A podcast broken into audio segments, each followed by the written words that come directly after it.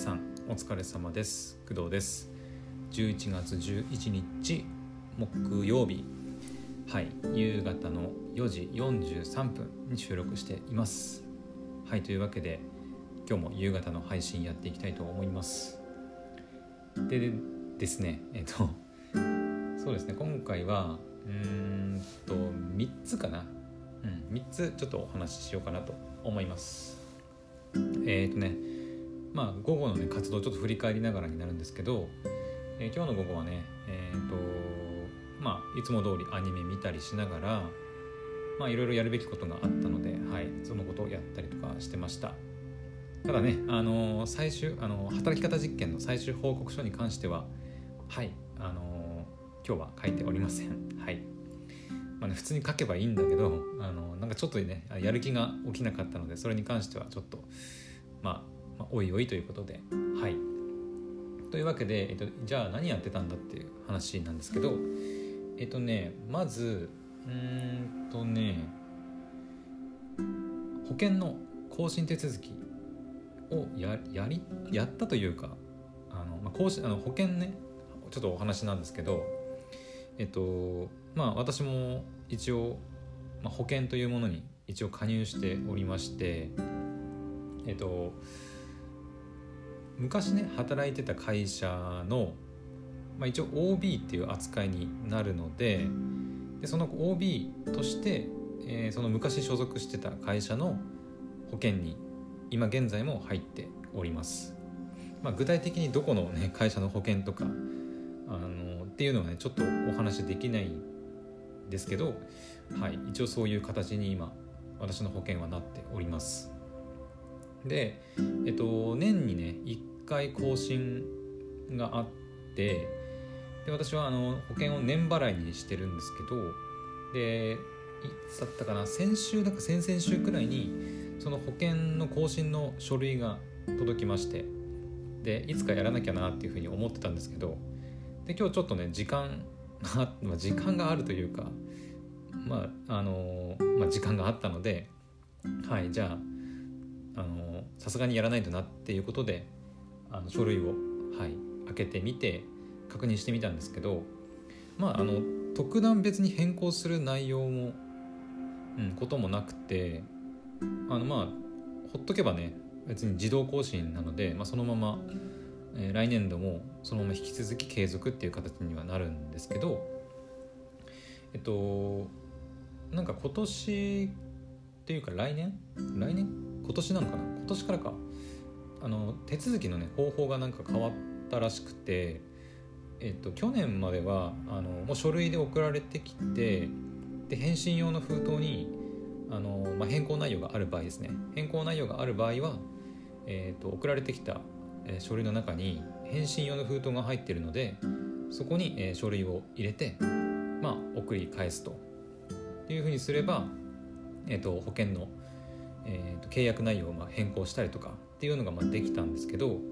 えーで今年からみたいにみたいで、えっとネットで手続きがあの可能になったみたいです。はい。なんかあのまあその資源ねあの削減のためとかなんかいろいろ理由書いてありましたけどまあ私個人的にはかなりありがたいなという感じですね。うんまあ、全部が全部そのネットで完結できるっていうわけでもないみたいなんですけどまあ私が契約してる感じというかまあ内容であれば、まあ、基本的にはあのネットで全て完結できるみたいなのではいめちゃくちゃありがたいなと思います。でなんかあの、まあ、去年まではね書類が来ててで今年もあの一応は書類は来たんですけどえっ、と来年からは書類ももうなくなってえっ、とメールで来るっつったかな、メールで通知というかあの更新の手続きしてくださいみたいな感じで来るらしいのでもう完全にあのペーパーレス化というかはいそういう形になるみたいです。なのではいあの保険のね更新手続きが楽になったよっていうお話でした、まあ、あの更新手続きって言ってるんですけどまあ今年は特段私うんあでもそうだね。一つだけ見直そうかなちょっと迷ってる部分があるのでまだねちょっと期限があるので、はい、それまでちょっと考えようかなとは思ってます。はい、まあ、書類だとその締め切り日にあの、えー、なんつうの必着っていうのかな。必ずついて届いてないといけないっていう、うん、ちょっと面倒くさいのがあるんですけど、まあ、ネットであれば、まあ、すぐねあのポチポチってやるだけで完了できるので、はい、締め切りギリギリまで、はい、考えることができるっていうのもありがたいかなと思います。なので私はちょっと締め切りギリギリまでちょっとね更新内容をねちょっと変えようかどうかっていうのを考えたいなと思ってます。はい。でまずこれが1つ目ですね。でえっ、ー、と2つ目。え、ー、と2つ目はねえっ、ー、と本当ついさっきのつい先ほどのお話なんですけどえっ、とオメシスオメシスさんの、えーと、YouTube 動画がねえっ、と本当珍しいんですけど夕方にね、えーと、動画が1本更新されましてその動画をさっき見たんですけどえっとまあ、オメシスさんはね、えっとまあ、YouTube, YouTube の、えっと、コントリビューターっていうものらしくて、まあ、いわゆるその YouTube の、えー、機能だったり、まあ、新しいサービスみたいなものをねこう紹介する、まあ、YouTuber みたいな扱いまあ自称なのかあのそういうふうに認定されてるのかはわからないですけど、まあ、そういうあの動画もね結構作ったりしています。で今回ねどんな動画だったかっていうと、えっと、YouTube 動画の、えー、低評価ありますよね。あのグッドボタン。あのサムズアップのボタンとなんていうのサムズダウンっていうのかな。そうバッドボタンの低評価高評価低評価っていうボタンが2つありますよね。でそれの、えーと、数値、えーと低評価だけかな？うん低評価の方の、えー、数値の表示が、えーと、非表示に今後なるみたいです。はい。え、ー、と、まあ、YouTube はね、おそらく、うん、現代では使ってない人の方が少ないんじゃないかっていうぐらい、まあ、おそらく皆さん使ってると思うんですけど、動画の下に高評価ボタン、低評価ボタンあると思うんですけど、現状は、えー、高評価も低評価も、まあ、押したらまあ、ユーザーの押された数だけ、えっとまあ、高評価だったら高評価の方で低評価なら低評価の方にこう数値がねどんどんカウントされていく、えー、仕組みになっているんですけどその低評価の方だけ、えーと、ユーザー側に数値を表示しないっていう風になるみたいです。えっ、ー、とまあなんかいろいろねあの動画内で、えーと、オメシスさんが、えーと、理由をね、えー、語っていましたけど、えー、となんかクリエイター側の、えーと、YouTube スタジオだったかな、まあ、私 YouTube の動画なんて投稿してないんですけど、えっとまあ、YouTube スタジオっていうなんか YouTube で動画を投稿する人が使う、まあ、いわゆるポッドキャスターでいうアンカー私が扱ってるアンカーみたいなものだと思うんですけど、まあ、そういう動画をねあのアナリティクス解析したりするような、えーとまあ、サービス YouTube スタジオでえーと、クリエイターは低評価の数とか、まあ、割合っていうのを確認することができるみたいです。ただ、えーと、ユーザー、まあ、使ってる使ってるというか、まあ、見てる方、うん、に対しては低評価を、えーと、他のユーザーがどれだけ押したとしても、えー、と表示されないっていう風になるみたいですね。うん。でなんか、まあ、理由としてはえっと、まあ、低評価嵐っていうのがやっぱりあるみたいでうんなんか初心者 YouTube 駆け出し YouTuber みたいな人たちのところにこうなんだろうねうさばらしなのかわからないですけどやっぱねやっぱ一定数そういう、うん、人たちがやっぱいるからなんだろうねこう低評価を押しまくるみたいなことをやって動画を荒らしていく人たちがやっぱり一定数いるみたいで、まあ、そういう対策で、え今回その低評価の数値が非表示になるっていうことみたいです。はい。まあ、先ほども言いましたけど私 YouTube で動画投稿なんて一本もしてないので、まあ、今後そのえっ、ー、と今日のお昼かなあのゲーム実況のね動画ゲーム実況やろうかなっていう話したんですけど、まあ、おそらく YouTube に動画をゲーム実況のね動画を投稿していくことになると思うのでうんまあ全くの無関係ではないかなっていうこと。であと、えっとまあ、YouTube にまあ高評価と低評価のボタンがあることに対して、えー、まあポッドキャスターの私としてはポッドキャストに、えー、と高評価ボタンや低評価ボタンがないのは、まあ、なぜなんだろうっていう疑問がねちょっと生まれたのでちょっとお話しさせてもらいました。うんまあ低ポッドキャストに低評価ボタンとか高評価ボタンが必要なのかっていうとうんどうなんだろうね。まあポッドキャストが流行り始めたのは本当、ま、私も本当最近始めたばっかりですし、うん、本当ここ最近っていうのもあって、まあ、まだまだねいろいろ整ってない部分もあるとは思うんですけどうん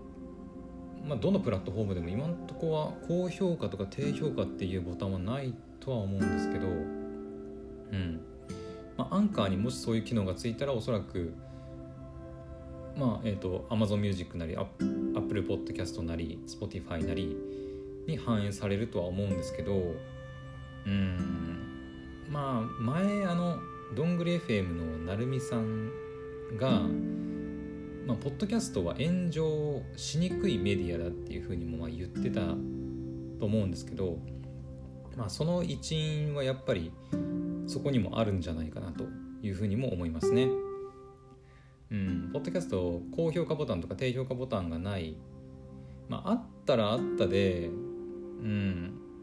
まああこの配信はみんなに評価されてるんだなっていうのは分かりますけどやっぱり低評価ボタンがあるとまあなんだろうクリエイターとしてはちょっと若干やっぱモチベーションは下がりますよね。うん。まあどうなんだろうね。あった方がいいのかなない方がいいのかっていうのはちょっと難しいかなと思いますね。やっぱりそういう YouTube みたいにまあ嵐低評価嵐をね、えー、する人もやっぱりいるので今後ポッドキャストがどんどんみんなに聞かれるようになってくると、まあ、やっぱそういうのも出てくるんじゃないかなというふうにも思うので、まあ、このまま低評価とか高評価ボタンはなしでもまあ、いいとも思ったりします。はい。っていうお話、はい、でした。はい。特にね、あの別にあの私がどっちがいいとか、いや低評価はない方がいいとか、あった方がいいとかっていうことじゃなくて、はい。まあそういうふうなか、えー、ことを思ったっていうお話でした。はい。では最後3つ目。で3つ目は、えっと、今日の朝朝言ったかなえっとポッドキャストの、えパーソナリティの求人がねえっとインディードの方で、え出ていましたっていうお話をしたと思いますはいでそのことに関して、えっと、ちょっとね進展があったのでお話しさせてもらいます。えっとねお昼の後か。あとまあほんとさっきかな。うん。午後に入ってからえっとそのポッドキャストのパーソナリティの求人の方に、はい、もう応募しました。はい、そしたらね、えっと、すぐですよ、本当に。1時間くらいかな、1時間2時、2時間経ってないと思うんだけど、1時間くらいしたら、もうすぐに返信が来て、えっと、面談したいので、あの、候補日をこう指定してきて、えっと、どの日がいいですかっていう風なメッセージをいただきました。はいでえっとまだねえっとあ私はもうメッセージを返信したんですけどそこからまたあの確定の、ね、日程は返ってきてないんですけどおそらく明日もうすぐ面談になるかと思います。はい。はい、もういきなりですね。あの私も驚きました。まさかこんなに早くこうポンポンポンっていくとは思ってなくて、うん、求人見つけたのが本当昨日の夜かな朝、うん、見つけて面白そうだなと思ってで朝喋って。で今日の、えーと、午後で応募してそしたら1時間経たずにこう返信が来てで面談したいですって来てえじゃあ明日でってなってもうすぐ明日面談ってなったのでおおみたいな感じですね。はい。まああの仕事内容とかをねあの朝喋ったんですけどえー、っとねまあクライアントさんがいましてでそのクライアントさんと、えー、そのクライアントさんのサービスを利用する、えー、ユーザーお客さんとの間にこう立って、えー、クライアントさんのサービスの魅力を伝えたりサービスを紹介したりみたいなことをする、はい、お仕事でございます。で、えーとまあ、ポッドキャストとして、まあ、音声でねあの、まあ、クライアントさんとやり取りするのか、まあ、動画あの、まあ、ズームみたいな動画でやり取りするのかはちょっと分かんないですけど、はい、そんな感じで、うんまあ、インタビュアーみたいなものなのかな、まあ、音声だけでやるインタビューみたいなものなのかなって思ってます。まあ、詳しいことはねあの明日実際に、うん、面談があるのでその時にいろいろ聞いてみようかなと思っております。はい。本当にうん明日面談なのでえ、ー、とまあ昨日ん昨日の夜かな。あのエポックカムのねあの話も、はい、しましたけどあのズームであのパソコンでズームをやる際にウェブカメラとしてスマホを利用するっていうアプリですね。うん。まああの私のパソコンプライベートのパソコンはウェブカメラついてますけどやっぱパソコンの位置とこうなんだろう。実際にこう喋るってなるとやっぱパソ,、うん、パソコンについてるウェブカメラを自分のやっぱ正面に持ってこなきゃいけないので、うん、かなりねこう場所を取るというか配置がちょっと難しくなるんですよね。高さ調整とか。だからそれを考えるとやっぱりスマホのうんまあ私のスマホそんな新しくないですけどやっぱりウェブカメラよりはまあそれなりにいいカメラついてるのでまあ、それを使ってねあの面談に臨みたいなと思ってます。はい、で今はねまだエポックカメラエポックカムの、えーと、無料版のアプリ使ってるんですけどえっ、ー、とえっ、ー、とねまだ、えーと、プロ版にはしてません。うん、でえっ、と無料版だと、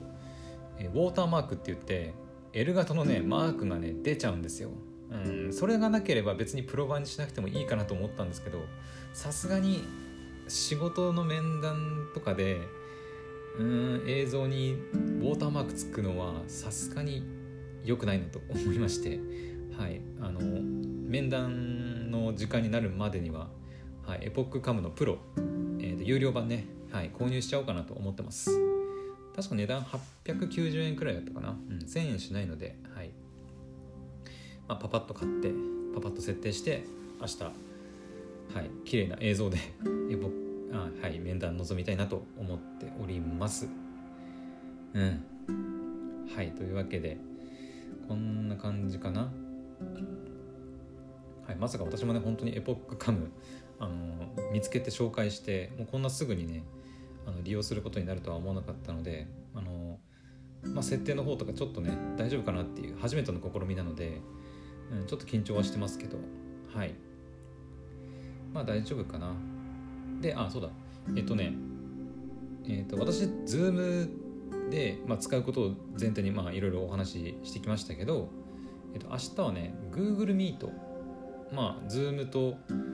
うんなんだろう、まあ、同じようなそういうミーティングをするためのツールですけどはい明日は Google Meet ではい、面談するそうなので、Google Meet でもねあのできるかさっき確認したんですけどはい問題なく全然いきました。はいなのであのはいおそらく大丈夫かなというふうに思います。はい。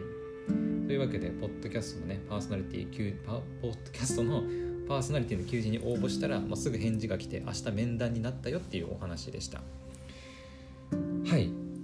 えー、今回はね、えー、と3つお話ししました、えーと保険の話でオメシスオメシスの、まあ、YouTube の低評価の数値が非表示になるよっていうお話。あとポッドキャストのパーソナリティの求人に応募したよっていうお話の3つお話ししました。はい。というわけで、まあ、今回の配信はここまでにしようかなと思います。はい。また夜にね今日もえっ、と何時になるかな今日は。まあ特に何もないのでうん。正直ね夕方ちょっとねあのやることなくてなんか何しようってぼーっとしてた時間がちょっとあったくらいなんかねちょっとあのなんだろうやることは、まあ、たくさんあるんだけど最終報告書とかねあるんだけどなんかやる気が起きなくてぼーっとしてるような時間が、はい、ありました。なので、まあ、今日の夜ももしかしたらなんかぼーっとしてるかもしれないんですけどちゃんと配信はするつもりなのではい。夜はいまたお会いしましょう。それではバイバイ。